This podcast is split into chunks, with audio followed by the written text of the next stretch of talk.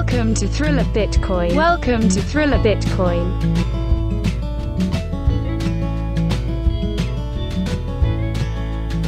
She turned my vinyl into ashtrays, but she don't even smoke.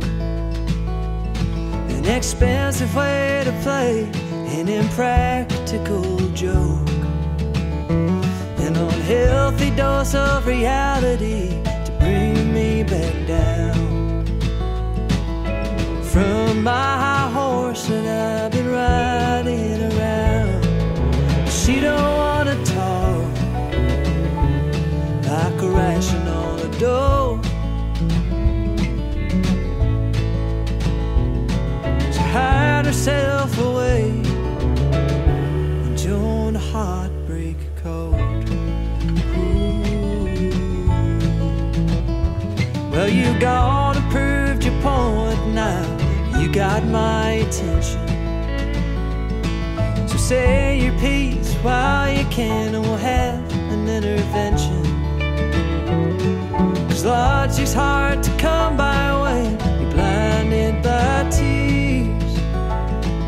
And rationale don't mean a thing when you can't face your fears. But she don't wanna talk like a rational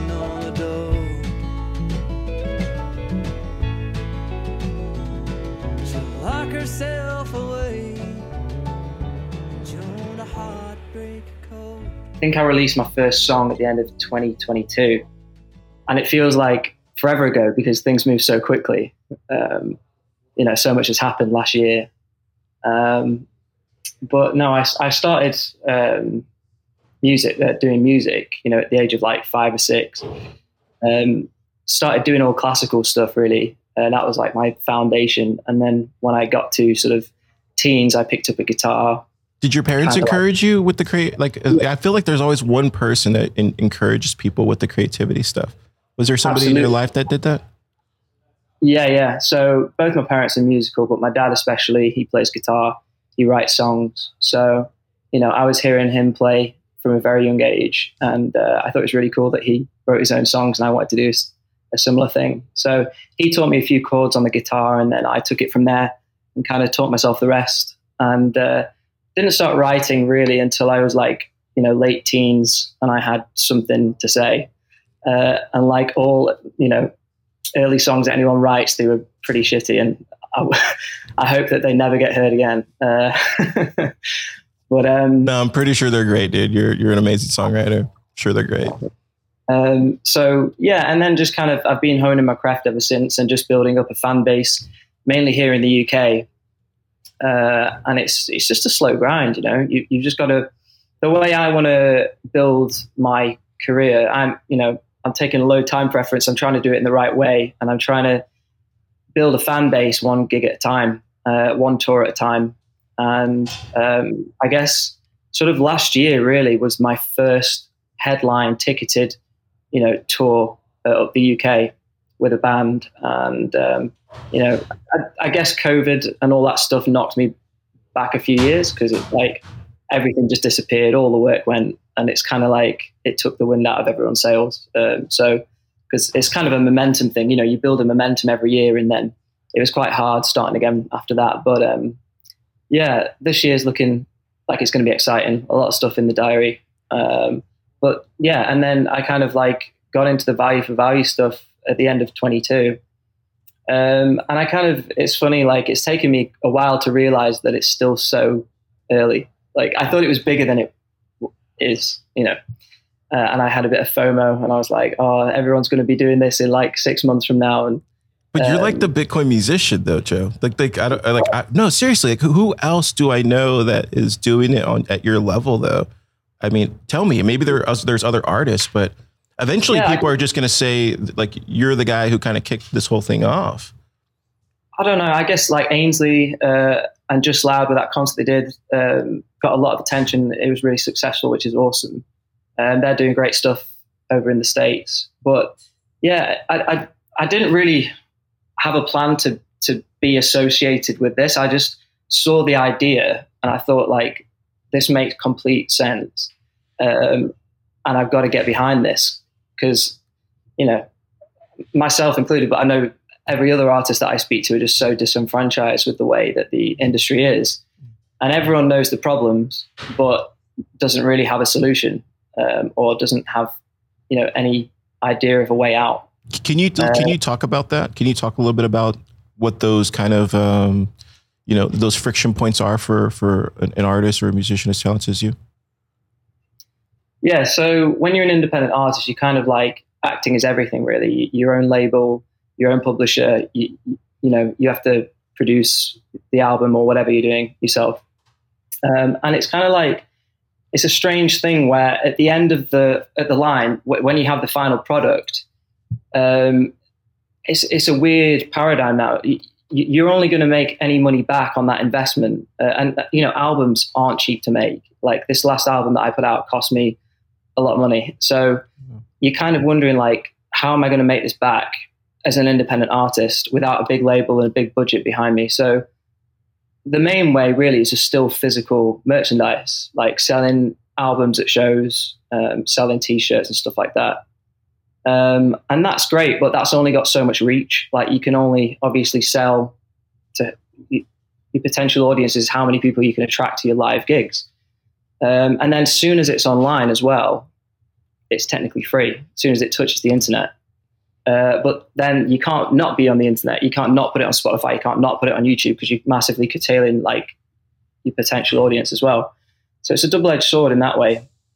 Um, but basically, um, this, this new technology is just offering a new way for people to release their music on their own terms for the first time, and it's like fan to to artist, uh, you know, direct peer to peer payments. So it just clicked for me. As soon as I got that, I was like, right, how do I promote this as much as I can? How do I get the word out? How do I get other people fired up about it? Uh, I'm always tweeting and I'm on, you know, Nostr and I'm tweeting about it and I'm saying, I'm kind of like yelling at other artists, like, come on, get on this. Um, I bet a lot of people think I have some sort of affiliation with Wavlake because I just talk about them so much, but I'm like, I'm not. I just love what they're doing. They're, build, they're doing great stuff and I want to champion them uh, because I think um, you know, every artist shouldn't toil and struggle away uh, and spend all this money producing incredible art for Spotify to take to take it all. yeah. yeah. for sure. But, yeah, yeah. I mean, just speaking for myself, like you know, I tried doing music stuff like in my in my late teens and early twenties, and we did a little bit of traveling and we released a couple EPs and stuff like that. Then I moved to Austin and tried to get involved in the music scene here and was able to help out people and all that kind of stuff. And very similar to what I do now. It was just like helping out other people with their projects. And uh, I released a couple like solo albums with some great musicians. And it, it, but but it, yeah, it was like over time I realized I was like, oh, like I have to take it another level that I just didn't think I could do. It just felt insurmountable. So to to see you doing what you're doing and and you uh, like get people behind you like myself and other people in the space, it's really inspiring because it's like yes, we can finally give the artists the freedom and the recognition and the money that they deserve. So, yeah, and what what kind of excites me? It's still really early days, and I don't want to. When I talk about this to other people and other artists, I don't want to make any false promises about about how much anyone can make from this because it's still very new. Uh, but what I think it offers in the long term is a way for the middle ground that's been lost um, for like the mid tier artists, not the huge stadium artists, and you know not the not artists sort of playing pubs and little bars, but like the sort of mid tier artist that's kind of disappeared because they've been squeezed out of the game because like that revenue that used to come from the the recorded side of the music has disappeared basically. Um, so now it's all about live you know, and it's great. It's great to tour. It's great to to gig. Uh, but if we can bring back that other, the actual recorded music itself is almost now it's like seen as a loss leader. You put an album out for free or whatever, like just not expecting to get anything back from it, in hope that people will listen to it and want to come to your live show. Um, so if we can bring back that middle ground and and kind of like bring it back into a sort of like a a realistic perspective for artists that are starting out. Like if you can get, you know, five to 10,000 over, over like your lifetime, if you can get like five thousand core fans, like really diehard fans, which isn't like an impossibility, like that's that's a, that's an achievable goal. If you can get that many people, and they can be just zapping you on Wavlake or whatever they use, you know, a few dollars a year, that's that's a living for you know you can make that work, and it suddenly brings back uh, a realistic model again for people and gives gives young artists hope, you know, that they can actually make a career with it. So that that's the most exciting thing for me. It's not like I'm thinking anyone's going to be buying like private jets with the sats that are sent to them, but it's just bringing back that middle ground that's been lost because of the Spotify's and that kind of thing. Yeah, if that the, makes sense. Yeah, it totally makes sense. And I think this is where I think you were kind of ahead. You were kind of ahead, and you kind of saw it before a lot of other artists. And it's interesting because like me, like doing this podcasting gig part time, and you know, you you make anywhere between fifty to hundred thousand sats per month, right? Just just passively, not doing anything other than just releasing podcasts every week. And I would imagine like if you held on to that over over the course of a year or two, that's some serious Bitcoin, right? That's some serious Bitcoin that can that if you have that hodl mentality can turn into, you know, a, a lot of um, you know future fruit that for, for you and your family or whoever. So that's kind of my mindset when it comes to doing this stuff. And I think you totally get that. And I think once artists understand the low time preference approach to creating art or creating music in their lives, and uh, like you said, over time, maybe it won't happen in the first year or even the second year, but by the third or fourth year of you continuously doing this, being consistent the way you are, it, it's going to be like, oh wow, so you, you have all this Bitcoin that you were able to hodl, and now you're just living off the fruit of uh, of your labor. So, yeah, yeah, um, absolutely. I forgot where I was going to go with the next point. Um, sorry, carry on. No, no, that, that's what I was going to say. I, I think when I first saw your your your post was on Stacker News. It got shared on Stacker News. And oh, then that's when I saw it. I was like, Keon, did you see this? Like, this guy's doing this on like Fountain with like RSS and it's, it's pretty amazing. And then Wavlake got introduced and, and, and all that stuff. And, and it was really cool because now you have some musicians and great engineers and creative artists like Sam, like now really helping people like yourself. And to me, that's where I think it's going to be where the real magic is going to happen. I think this, I think this, I think this next cycle that we're coming in, I think pe- more people like yourself are going to get it, and it's just going to be inevitable uh, that it just hits the mainstream culture. So, yeah, no, I totally agree. And what I was going to say before was that um, that I'm not trying to sell people on the idea of, of Bitcoin itself. I'm just saying that this way of releasing your music is just one extra platform, one extra thing you have to do when it comes to releasing it, and you have the potential to start earning. You know? Yeah, give us a uh, strategy behind, behind that. Like, let's say you just released that Jetson song. What was your strategy behind it? Because I know you you you ranked in the top ten um, at Wavlake. So, like, what was your strategy behind that release? So basically, I just and I'm going to do this going forward with all my releases from now on. It's just you know release it early on on Wavlake and ha- let people have early access to it on there and, and all RSS platforms, um, any, any value for value platform, basically. Um, and I think that that strategy has to come from the artist, the artist, because it's not going to necessarily come from the fans, right? The fans are going to just go where the where their favorite artist music is, and if the artist turns around and says, "Look, guys, Spotify's not giving me anything. Like I, I appreciate that you're listening to my music, but hey, if you listen over here on this platform, you've got the potential to, to send me a little bit of value if you like what I do. Um, and it's definitely going to be a grassroots thing. It's going to come from the independent artist first. Like the, the labels are going to be the last, I think, to get on board with this, unless it gets really serious really quickly, uh, because they're all they've all got a stake in Spotify now. You know, they're bought into it. Um, so yeah, it's definitely going to be grassroots, and it's going to come from the artists, the, the independent artists. But that's that's great. You know, we want to get in there first. So. yeah, that's true. How do you think the How do you think the live shows will kind of play a part in this? Do you think there'll be more zapping that happens during live shows and stuff like that? Like, how do you think that will play out?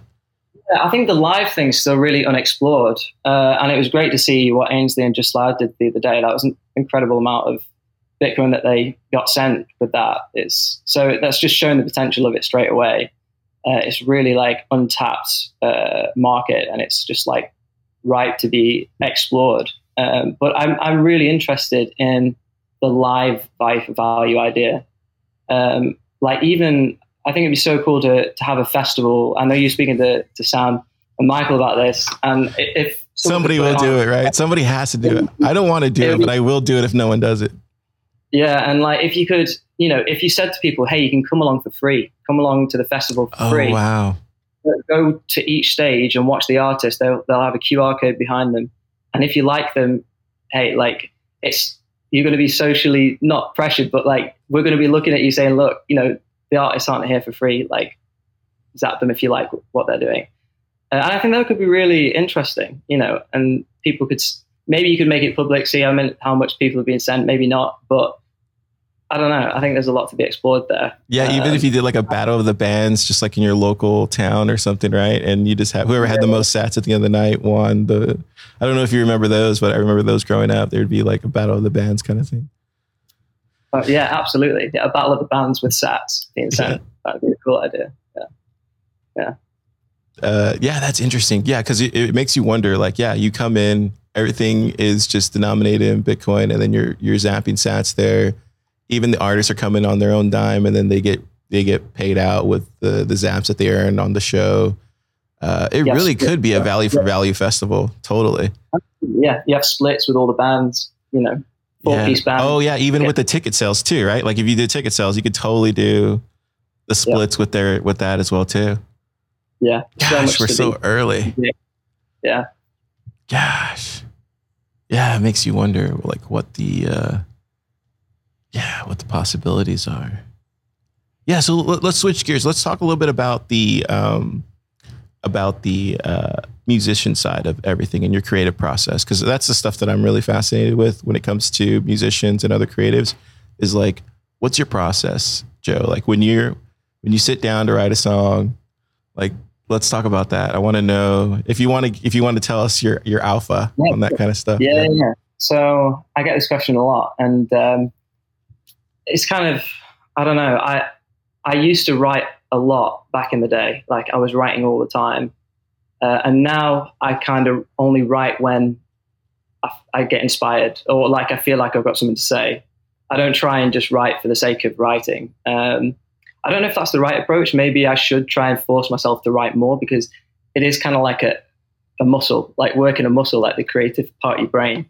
Um, but no, I wait till an idea hits me and then you know a lot of the time the the lyrics and the, the melody will come together and that that's when the best songs are written i think um, and i like to write a song well i like to try and start writing a song without an instrument you know either in my hand or side of the piano because then the melody is just free to to go where it wants to go and, uh, and it's not getting influenced by by any chords or any harmony behind it so um, yeah, I, I mean, I love co-writing. Also, I've, I've done most of my co-writing out in Nashville when I've been out there because um, it's a big co-writing culture out there.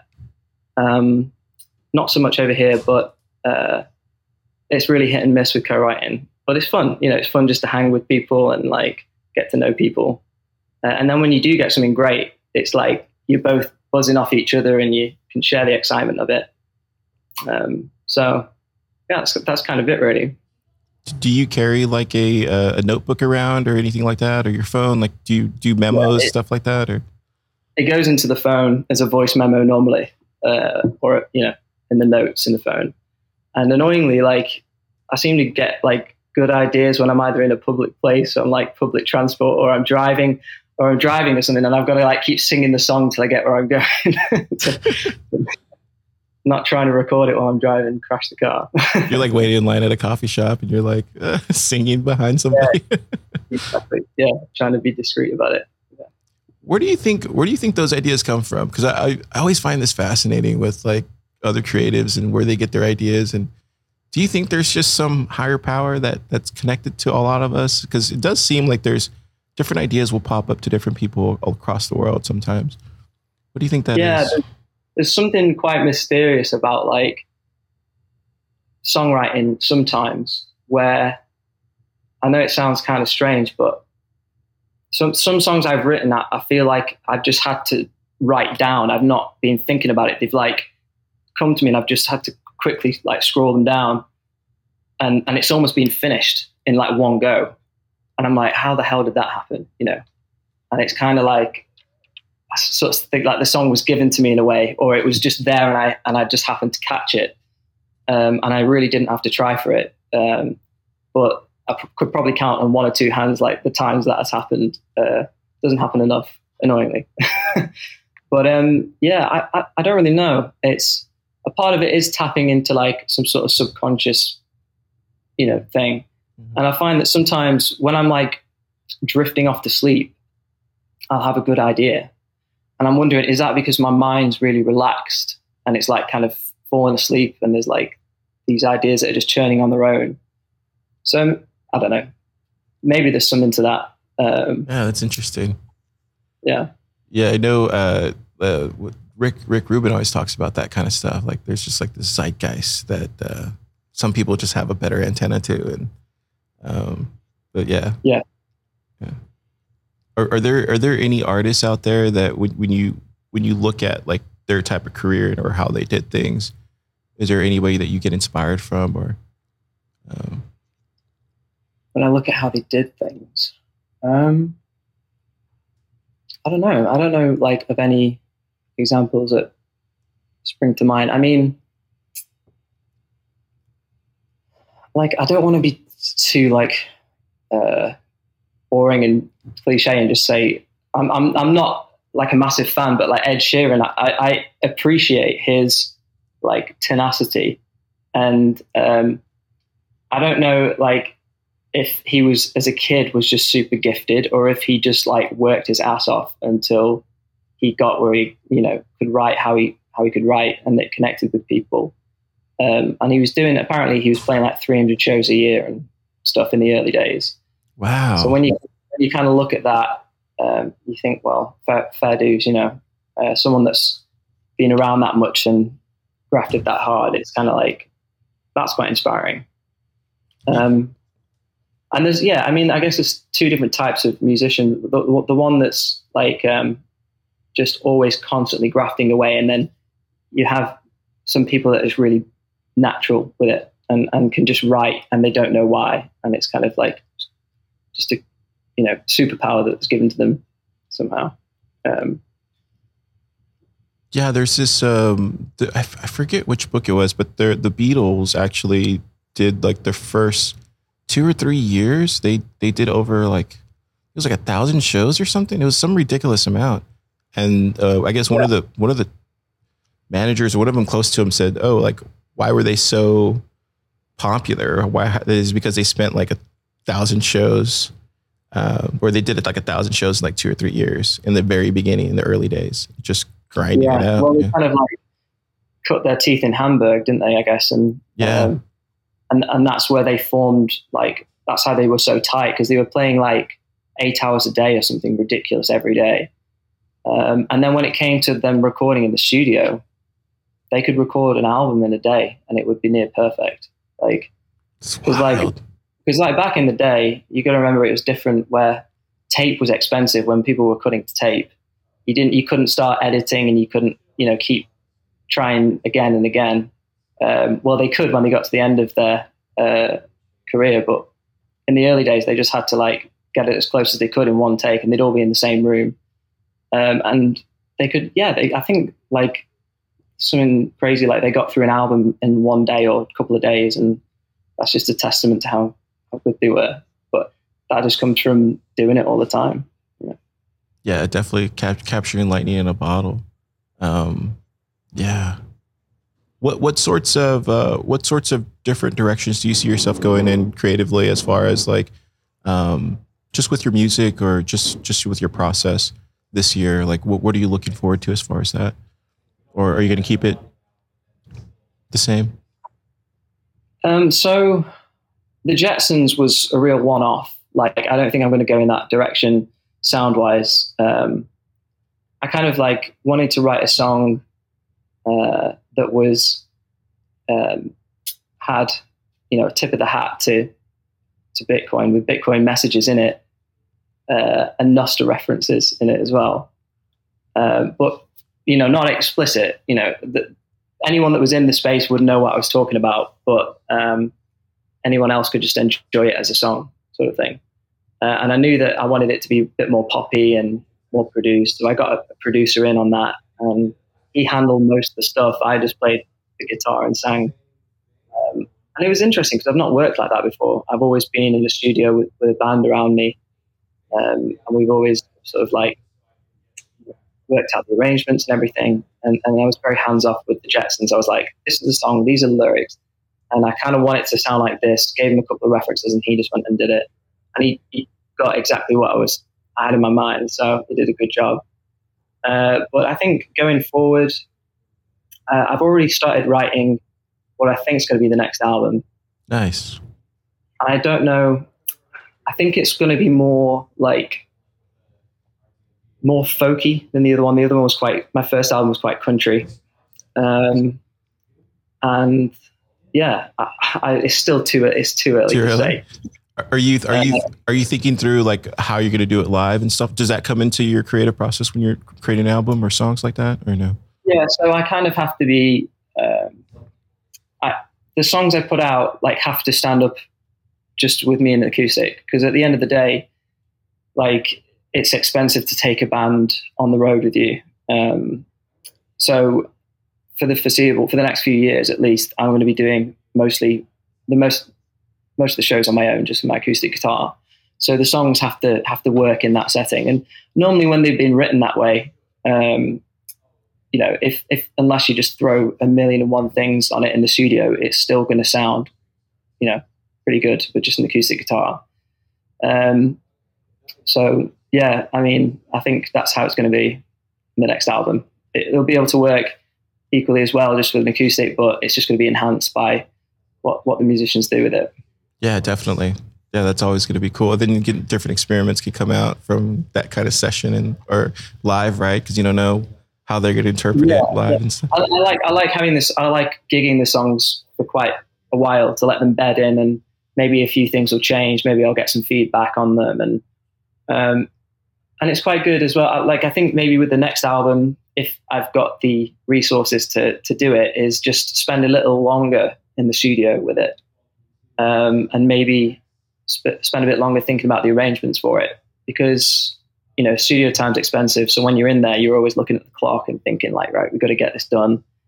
Um, so the last album, I kind of had in my head exactly how it was going to be, and went in and we just we just did it in a very short space of time.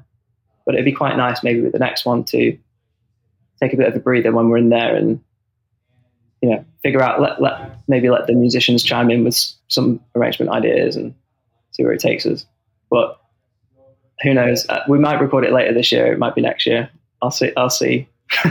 I've seen a I've seen a lot of really cool stuff come out of YouTube lately where they're it's almost like they're doing a live concert but inside of a house or maybe it's a, a place that near their home or something like what, what I, is that a new trend that started Joe or is that something that's just s- slowly taken off because I know there's I see I don't know if like, you seen um, that You mean like sofa concerts? Like yeah yeah yeah yeah house, house concerts. Yeah, I think isn't there's a thing called Sofar Sounds. Is that is that Oh. an American thing? Didn't that come? Yeah, from? yeah. I've been to one of those before, but I've seen more and more musicians and artists and bands like do do something from their living room or they'll do a concert that'll premiere. So, like So, so it'll be from like their own house or whatever. yeah, yeah. I've seen more and more of that lately. I guess once COVID kicked off, it like that kind of took took its own life form.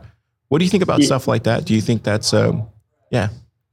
I don't know. Like when all that was happening during COVID, I kind of like was a bit late to that, and I thought I'm not going to start doing that because everyone's just probably sick of live streams by now. You know, it's got so saturated. Um, and I, I don't. I, I think I tried it. I think I tried it once, and I didn't like it because the weird thing is you, you need that audience connection as the artist, like on stage. You need to hear the clap at the end of the song, and you need to be able to like talk to the audience and maybe even have a bit of banter. But when there's just nothing there and you're singing into a webcam, it's I don't know. It feels weird to me. I couldn't get into it. Um, yeah, it wasn't for me. But I mean, I don't know. Maybe um, we'll see more stuff popping up like that, especially if you can uh, do it in a value for value way, like plug in Lightning into it, and I don't know. Yeah, I Yeah. can see that take. Totally. Uh, yeah. So uh, I know you said you're going to be going on tour this year. Are you going to go to like all the events here in the Bitcoin space? Or are you like, yeah, how are you looking through the year as far as like traveling and touring and stuff like that? Just so, that people could know and maybe get tickets Yeah, ahead yeah. of time. So I've been invited along to um, the uh, Bitcoin Atlantis in Madeira, Nice. which is really exciting. Um, everyone seems like they're going to that conference. Um, so there's a music festival on the Saturday night, which I think is the second of March, and um, Theo Katzman from Vulfpeck is headlining, which is pretty cool. Um, so yeah, uh, we're also playing. Me, me and my band are playing.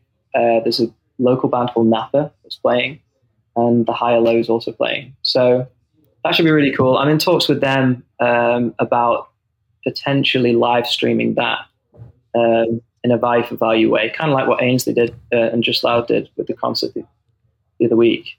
Uh, because I was like, you know, it makes perfect sense that a Bitcoin uh, conference that's got a music festival. Let's let's try and plug it into all these uh, podcasting 2.0 apps, you know, and, and get it streamed. So that should be exciting. Um, there could be the potential of Nashville in June. Let's go. Uh, Yeah, I can't say I can't really say anything about that because I'm not really not really made any plans. But Dude, if you I'm played at the Bitcoin Park, man, gosh, that'd be awesome. yeah, that'd be amazing. I think it it only uh, started after I was last there. I, I was last there in 2018. So yeah, if I go back, I'm definitely going to swing by there and and pop in Odell, if you're listening, let Joe play at Bitcoin Park. any day, any day. it would just be cool. Like, or even if it's not near, but it's near there or somewhere around town, just like let the Bitcoiners know we'll all show up because everybody's going to be there that week for the conference anyway, you know? Yeah, it seems like Nashville's sort of like the second place after Austin, right? For, I think so. Yeah. Yeah. I think so. But I was like, when I saw that, I was like, country music and Bitcoin coming together. That's just too good. Yeah. And then after that, where are you thinking? Just because you're, you're, you're out in, um, you're on the other, you're across the pond, right? yeah. So I've got a tour in April, a UK tour. Uh, so if any UK uh, plebs are listening to this, uh, have a look on the website. Uh, I want some Bitcoiners in the crowd. That'd be cool. Um, and then I'm planning a tour again uh, in September. Uh, I'm just finishing that up at the moment. Um, and I'm sure I'll be back in Europe as well, uh, the Netherlands at some point next year. Um, probably supporting the band that I was supporting last year.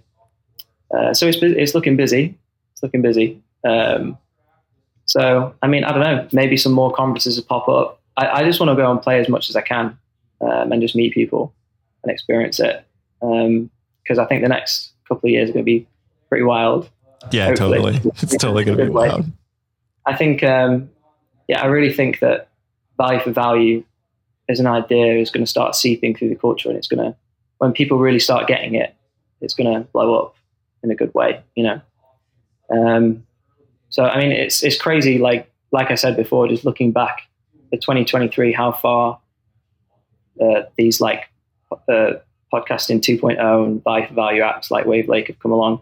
Like if you just said, you know, when I first uploaded my first song to to um, Fountain, uh, that I, I don't think Wavlake was even around then, but someone had said, "Oh, this time next year, there's going to be a music platform that does this, and they're going to have an, an app on uh, you know Android and iOS, and you're going to be able to like just zap people from the app." I'd have been like, "What?" You know. So it's pretty cool to see how, how quickly that's come on. So I, I don't know what's going to happen in the next couple of years, but it's going to be pretty, pretty cool. Yeah, I, I- I suspect just just back channel chatter. I, I suspect either one of the big one of the big three will will do the Value for Value stuff, whether it's Spotify, Tidal, or um, or even Apple. But I suspect that's going to happen within the next seven to fourteen. Because honestly, they'll get left behind, and that's just the truth. Like, Yeah, uh, I think I Yeah. think we're kind of like we'll we'll know that we're winning when they when they have to sort of bend the knee and like give in uh, to that and just and just incorporate it. You know, um, Yeah, eh, because the honest truth is like music is culture. I mean, music, art, all that stuff defines culture. And when talented musicians like yourself and artists like that, like when they start using these new type of innovative solutions for their art, um, other people see you and they're like, "That's cool. I want to do that too." Other artists see you and say, "Oh, that's cool. I want to do that too." And then before you know, there's a whole different type of uh, different type of people, groups, fans, whatever you want to call them, that that that want to be a part of that. And that's, I mean, we we've seen it with the with the iPod. You know, we we saw it in the early days with that, and we saw it again when when Apple purchased Beats. It's because they needed the culture, and um, the same thing's going to happen. They're either going to get left behind and lose the culture, or it's it's just it's just the hard truth. Like if you look at history, it's just the hard truth. yeah, yeah. No, I completely agree. I mean, it's going to be interesting when it kind of gets to a certain size. Um, like with, it, I guess I've been thinking, you know, with value for value, um, and like even things like Nostr as well, like Zaps and Boosts. Um, it's always going to have to be. You'll probably know more about this than me, and I know you had Tony on your last episode, Yeah, uh, yeah, and you, you touched on this, and I thought it was really good that you brought it up. But like, um, to send really small amounts of Bitcoin, it needs to be custodial, like because you can't, you know, you couldn't zap a new user 21 sats or whatever because it wouldn't. You'd have to open a Lightning channel uh, if you if you were trying to do it in a non-custodial way, right? You'd have to open a Lightning channel, which would cost a certain amount of, you know, 10,000 sats. According to Tony, it takes 100k sats. yeah, yeah. So you so off straight off the bat, like it's all going to have to be custodial.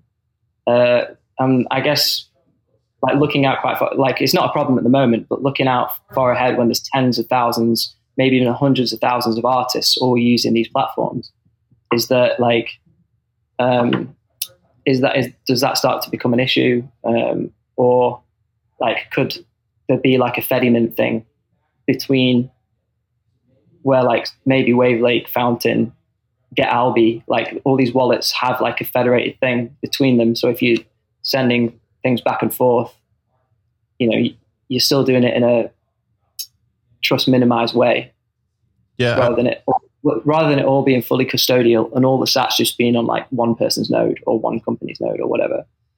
Um, I don't know. That's just something I think about every now and again. It's like a very long term thing to think about. But yeah, but it, you as an artist should be thinking about like how you're going to be paid and, and the money and, and the value that you're worth. Um, I think for me, I'm always I'm always like a wait and see kind of guy. Like I'm always just like because I hang out with nothing but devs and experimenters and creatives and stuff like that. So a lot of this stuff is is new and and it, for me, it, it's I've just I've just seen enough to where I'm like, okay, cool. Let's just, just wait and see what it turns into.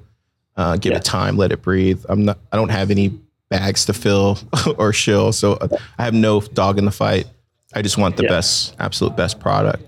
But to to to your point, I think, I think, I think the way it'll play out is you just kind of watch the big players, right? So like watch Strike, watch Zebedee, and then watch. I would even say watch Alby, and depending on what those three do, I would I would say that's probably where the the the space will head or the ecosystem will head.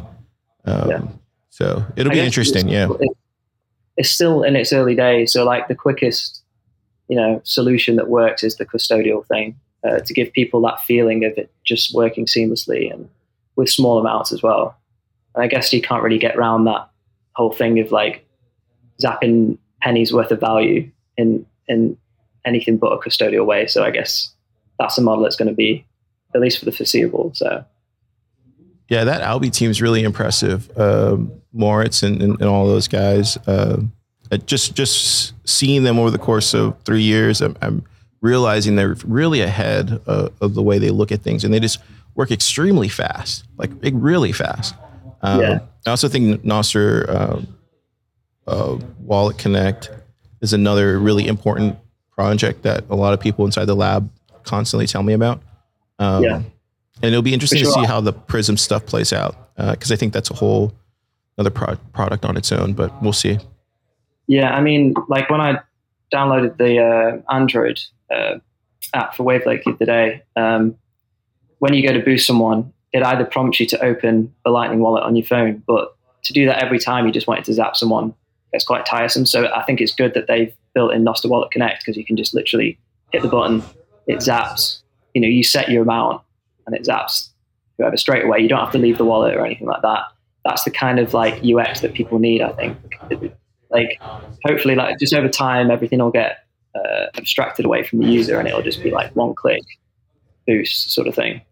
Yeah, I, th- I, think one of the biggest realizations for me when I first came into this space and started working in it is I, I didn't realize how uh, just a lot of these teams are either, you know, cash strapped, Bitcoins, you know, like they just don't have enough uh, people being able to help them. They have a laundry list of things they need to do. They have they have a roadmap and everything. They just don't have enough capital to like really deploy out really fast solutions. Uh, so yeah. for me, I always try to show them grace because it'll it'll take them a little bit. A, lot longer than it would like a Spotify or, or Tidal team to like do it mean, within a weekend or something. You look at a guy that's never written a, a, line of code in his life, so I'm not like uh, so, you know passing judgment or saying anything like that. You know, oh, I, I know you're not. So it's it's kind of like it's like people asking you for your new album, and you're like, "Hey, what, when is it coming out?" yeah, yeah, exactly. But like you know, I'd love to see the, the thing for me as well with the value for value ethos is just that you can listen to it for free but you're encouraged to, to send something. But it's like, I guess all these different platforms and businesses, like, yeah, they're built on protocols, you know, which will be around, but the, if they, you know, are hosting files and they're serving the data, like they need a workable business model in the long term. So like, would it make sense for them to, you know, build into the app like presets that save to say like, right, I'm streaming a song. If I listen to the whole song without skipping it to the next song, surely I found value in that song because I mm-hmm. listened to the whole thing, right? If I didn't skip it, I didn't turn it off, I listened to the whole thing. So like, should the app, like as soon as you open it up or as soon as you download it, have like baked in like 21 sats a minute or like pick your number like as the floor. Okay. You can always go into your settings and turn it off. I don't want to pay anything or I want to pay when I want to pay. But like, I think the big the biggest thing maybe might be weaning people off the idea that stuff is free online because that's kind of what has got us into the mess that we're in is people thinking that stuff is free when it isn't when in fact they're the product because their data is getting harvested and sold back to them in the form of advertisement so if we're going to go into like this purely like where you own your own data but you know you need to support these projects and these companies like how are we going to like wean people off that idea of stuff being free and they, they actually need to give something back for it. I, I, don't, I don't know. No, this is a great, this is great. Like what, what else? Yeah, yeah I, I, totally, yeah, I, I, yeah. Tell me what else, what else should but, they be focused on? I don't know. Maybe like, um, I was just thinking about this today. Like maybe, like I said, if you listen to the whole song, it's just taking like 21 sats, 50 sats out a minute of your wallet or what, like a small amount. And then if you click the like button, so you want to save it to your favorites. If you've if you liked it enough to actually hit like and save it to your favorites, maybe that's another 21 sats. And you know, that's an optional. You can always go into your settings and disable that. But I think people should be prompted to think like people that don't get how it all works behind the scenes, people that are just new to it and they download the app, they should just be prompted to think, hey, like this isn't for free. Someone's having to pay for this. Like, I don't know. You know what I mean? Like, it's the education part. So maybe just having presets like that already baked in. I know um, True. There's a, a, platform called True Fans. Uh, they were called Pod Fans. They've changed the name to True Fans. They're doing a thing where you, as the artist, can decide what the song's worth or how many sats per minute your song's worth. Um, I mean, it's a cool idea. Like that works on their platform, but then because it's RSS and it's all open, you can listen to that song in another RSS compatible app and not pay. So, mm. it, you know, there's always work workarounds. As soon as it's you know RSS, it's technically free. Um, but I think it's you know I think it's a, a novel idea, and it's just going to be a continuous experiment with all these different platforms to find the sweet spot to find what works, to kind of abstract the complexity away, but also have something that's prompting people like this isn't free, you know? Because I, I, I'm always curious when I speak to like the founders of all these platforms and companies, like what's how where's your revenue coming from in in the long term? Because we want these projects to stick around for the long term. As artists, we do. We we've got an interest in these platforms. We we want them to do well. They want us to do well. We want them to do well. We're all in this together, sort of thing. So how do we make sure that like if it is completely optional whether you send value or not, how how do we make it that that are they counting on like the few percent that will send? I, I don't know. It's still an open question at the moment, but I just find it interesting. That's about. really interesting. It, it, it, you know, I always being bring up the past because it kind of informs me of, of what's going on in the present or in the future. Is do you remember when Pandora came out? It, it might have been in the 2000s, and I I think it was a reaction to the whole Napster thing. Even Spotify mm. came out early, just in Europe, primarily alone. That might have been in the 2000s too as well. But what was interesting about those two companies and the different paths they took was, you know, the and this was all in response to the a la carte and the free stuff that was out there. But Pandora took the route of placing ads inside of like a, a, a play or just like a just a, a radio kind of thing. And then Spotify at the time, I think they they took the route of just allowing any listen to any type of music, but for a for a premium price every month. So it would be interesting to see some of these value for value apps where maybe when you when you log in and you're hitting the playlist and maybe there's an ad that you have to listen to and then that that ad gets zapped to all the artists that are being used in that playlist you would be in there along with other people whose whose songs are very popular on those platforms. And then it would be interesting too as well is like maybe there's another feature where it's just like you get it you know listen to as much as you want from joe's stuff from everybody's and then that's just like all that Bitcoin just gets uh, prismed out to, to to everybody all at once, or you could do the the the a la carte thing, and it's just like when you listen to a song, zap it or stream it. So I think there's going to be interesting solutions and, different. I don't want to call them plans because they're not plans, but just different comparative products, I guess. Um, yeah. Yeah. Um, I was speaking to Sam Sethi at True Fans, and he was telling me about uh, he was saying that advertisers uh, that he's talked to seem really interested in the value for value idea from the perspective of like flipping the wallet around so that they're, they're, the listeners are getting paid to listen to the advert from them. They find that really interesting because surely that's going to change the way advertising is done. Uh, anyway, I mean, um, now that it's possible, like for the longest time, people's attention has been a proxy for currency as Gigi says.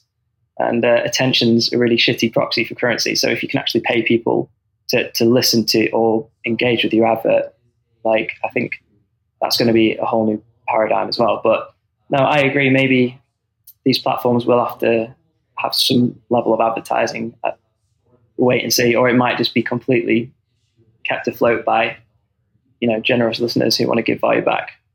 Only time will tell it's fascinating too because when I look at like a, I, I you know I do thriller part time just in my spare time and stuff, but um, what I look at is if you're an advertiser, why would you not go after the people that are making fifty to hundred to a million sats per month? Like, why wouldn't you go to that to that publishing company? It's clearly obvious. Like those people are paying to listen to something that they get for free so those are the people you want to advertise to, not the people exactly. who not the people who are just spamming to RSS feeds and they get you know ten thousand listens. But when you look at their their actual the zaps, it's like less than whatever, like ten thousand. It's like no one's no one's going to pay for their stuff. Do you? Do you? I don't know. I I find that yeah. really weird. I don't know why. It, I don't know. It, I think when you're in it, it seems like it's taking a long time to catch on. Yeah. You know, but it's only been a, a few years. Like we're still so early. Um, but it, I mean, it, it it's like, like, somebody like you. Okay, so let me give you let, let me let me kind of express it your way now. You have been zapped. I don't know how much, whatever the amount is, right? Clearly, you're an artist that you could make money to from or whatever. So labels should come to you and be like, Joe, let's let's let's invest in you and let's like do this like for real. What do you need? Let's get you well capitalized. Let's do this on the road, all that kind of stuff. Because you proved that you can make money on your own. Like to me, it's like the most obvious choice. Like it's it's close.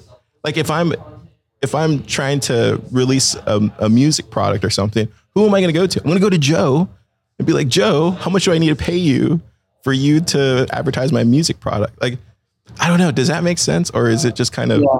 it's weird? Yeah, it does. And I, I think as well, like the idea of value for value is just so simple a concept, and it's not really that sexy because it's just so. It's like, oh, I I create good art, or you know, and if you like it, you send me value back. That's it. Like it's quite simple, really. Uh, and I think a problem is it's been maybe in the general public's mind if they hear, oh, you're sending Bitcoin through this, um, they've got this whole like NFT shitcoinery thing that's mixed in with it, uh, which is a real problem because it's just completely not anything to d- remotely to do with that. You know, I've I've sort of brushed past artists in the wild out there that have done an NFT thing or have talked about NFTs, and I'm like, what are you doing? You know, I, I like to think that it's not malice in any way; that they're just like don't know the difference. Or and like artists are struggling. Like we're always trying to find ways to like you know uh, try new things and like you know find find different revenue streams and that kind of thing. Um, but it's just like trying to explain to the average person that this is just like a completely voluntary thing, and it's just an easier and mo- more superior way to get paid by people. Like if they value what you do. Um, and like it's, it's so simple, but it's and people get it when you explain it to them, but it's it's not that flash or not that sexy or anything. You know, Yeah. that's what, maybe that, maybe that's part of it. I think I think once somebody puts the metrics behind it, because guys, we love numbers, and uh, so I think once somebody puts the metrics behind all this, and they start seeing how much these podcasts are actually making behind the scenes with the zaps, and how much people like yourself are making behind the scenes, they'll start realizing, oh wow, these people are actually valuable as far as like putting my advertisement in front of their audience, because those are the people that already already have shown they will pay. um, Yeah. You know, and so they'll probably pay for my product as well. Uh, it's just so painfully obvious, but I think you're right. I think Yeah. they're just they'll have to catch up, and then it'll be like, duh. yeah, hopefully it'll be obvious in the next few years. Yeah. But I'm, I'm looking forward to um, a kind of like different signal being brought back to, to music charts. And like the, the Wavlake charts are very like basic example of the top 40 of like, you know, like finding the signal through with a load of tracks being uploaded to a platform, what people are, are listening to, what they're, they're getting value from, what they're liking. Um, and it's just like, it's so much better than a like or a sh- share when you're attaching like economic value to to you know a signal um, it's just going to be really great to see how that changes things. And as well like i'm excited at the idea of you mentioned it before like um, prisms or splits or you know if, if i make a playlist a really hot playlist that's that everyone loves and i share it and people go crazy for it and they're zapping all the artists on there that maybe i get like 5% or 1% of all those stats because I put the playlist together and people found value in that playlist as well. It's just like, I don't know, there's, there's so much, Yeah, so much you could do. it's gonna be so great. I can't wait. Um, cool. We're coming up to the top of the hour, so I don't want to take up too much of your time. But let's run through rapid fire. I got I got like three questions, just really Okay. quick, and then uh, they're gonna be really fast. So you don't have to answer fast, but just yeah. Favorite album Okay. of all time. Sorry. Favorite album of all time. Favorite album of all It's a time. hard one, I'm sure. How do you answer that? I'd say Rubber Soul, the Beatles. Wow, really interesting. Why not uh, Abbey Road or um, Sergeant Pepper's? I don't know. It just brings back. Maybe it's a nostalgia thing. Like I used to listen to that album in the car growing up as a kid so much, and it just whenever I listen to it, it just makes me feel great. Like brings Yeah. back some great memories. So Yeah, Revolver was also good too. Yeah, uh, well, they're all great. yeah. I mean, yeah, they're all great. yeah. Who was your favorite Beatle? I'd say George Harrison. Yeah, totally right. Yeah. Yeah, yeah. Did you see the Get Back documentary? I did. Yeah. It was Gosh. that. Yeah, it was at the Disney one. Yeah, the Disney one. Yeah, it's great. Was there Really anything well that done. stood out to you that you were just like completely shocked by? Well, it kind of showed how much McCartney dominated everything, especially at the start, and he pissed George off so much that he left. I didn't know that he left um, for like two days or whatever. Um, but I guess like they were under such pressure, like having to get an album together in two weeks or something ridiculous, that they needed someone just to take charge and be like, "This is what we're doing," sort of thing, to get to get it done. Uh, but no, I thought it was really well done. Was that Peter Jackson that did that? Yeah, Peter Jackson did that. Yeah. Yeah. Really good. Yeah. Yeah, it was really good. All right, next question. Um, how do you focus your, your energy? how do I focus my energy? Um, I try and pick a goal in the near future or midterm and just be like, right, I've got to be ready for this. I've got to, you know, knuckle down and, and sort of get my head together for, for whatever. So, so what I'm focusing on at the moment is the Madeira conference, uh, getting a set together for that. And there's going to be a lot of new songs in that set. So I need to, you know, get working on that and, and get that polished. And then shortly after that is my tour. So again, that's the next milestone. So it's kind of like just picking out these milestones and just being and just knowing, working back and knowing what you've got to do day by day. to go for There, there's this great uh, documentary I saw last night with Ron Howard. He's like a director. Uh, he's been doing it his whole life, and he had this great quote. He goes, "One of the great traps in life is dissipation of energy." He said, "Real power is when you focus your energy and when you apply your purest energy to what what it is you're trying to accomplish." I thought that was fascinating because he's had a whole career in Hollywood and been able to avoid all the trappings of it. So, uh, Yeah, and I think as well, um, like in today's age, there's so many distractions everywhere uh, with you know social media and etc. So um, I think just guarding your time and, and just being very um, particular about what you spend your time on is really important. And it's easier said than done because it's just easy to keep checking Twitter and all these different things. Um, so that that just takes discipline. Um, and it's yeah, that's easier said than done. Okay, last question. Um, if is there any piece of art, any piece of music, any painting, like any anything that you wish you would have created, or you just you're just in awe every time you see it. You're just like, ah, gosh. Is there anything like that, or is there something that you're trying to do to give you the opposite? Is there something that you're trying to to do that that will be similar to something like that? So I won't comment on art because I cannot draw to save my life, or paint or anything like that. It's all uh, music related for me. But um, whenever I hear a really great song, uh, I'm like, man, I wish I'd have written that. That's just like, it doesn't even have to be uh, really complicated or anything, but just a very simple but very powerful idea or line or lyric. Um, but I'd say, like, I don't know, my favorite song ever one of my favorite songs, if not my favorite song ever, is Wichita Lineman by Jimmy Webb.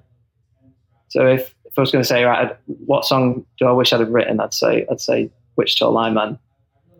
Or maybe God Only Knows Beach Boys. Oh wow, gosh. But whenever I hear those songs, I'm like, how do you, how does, how do you even write that? That's just incredible. Yeah. When I fall, fall in love, I know I'll fall to you. Love like a fire that lights up the dark, I know it will be true. You're like an image, vivid in my mind, as sweet as strawberry wine. And like a dream, you came to me at the perfect time. Oh, the words to let you know how I love you so I won't need to find. I'll tell you in due time and ask you to be mine when the time is right. You're the answer to my call, my other to console reason to be near you, listen and hear you, love you and hold on. Oh, the words to let you know how I love you so I won't need to find. I'll tell you in due time and ask you to be mine when the time is right. Oh, time we say goodbye, wanna know the reason why it's getting harder every time we do. Wish we could take the moment while we can. Cause love doesn't have a plan, it's not bound by anything. But the words to let you know how I love you so I won't I'll tell you in due time and ask you to be mine when the time is right. When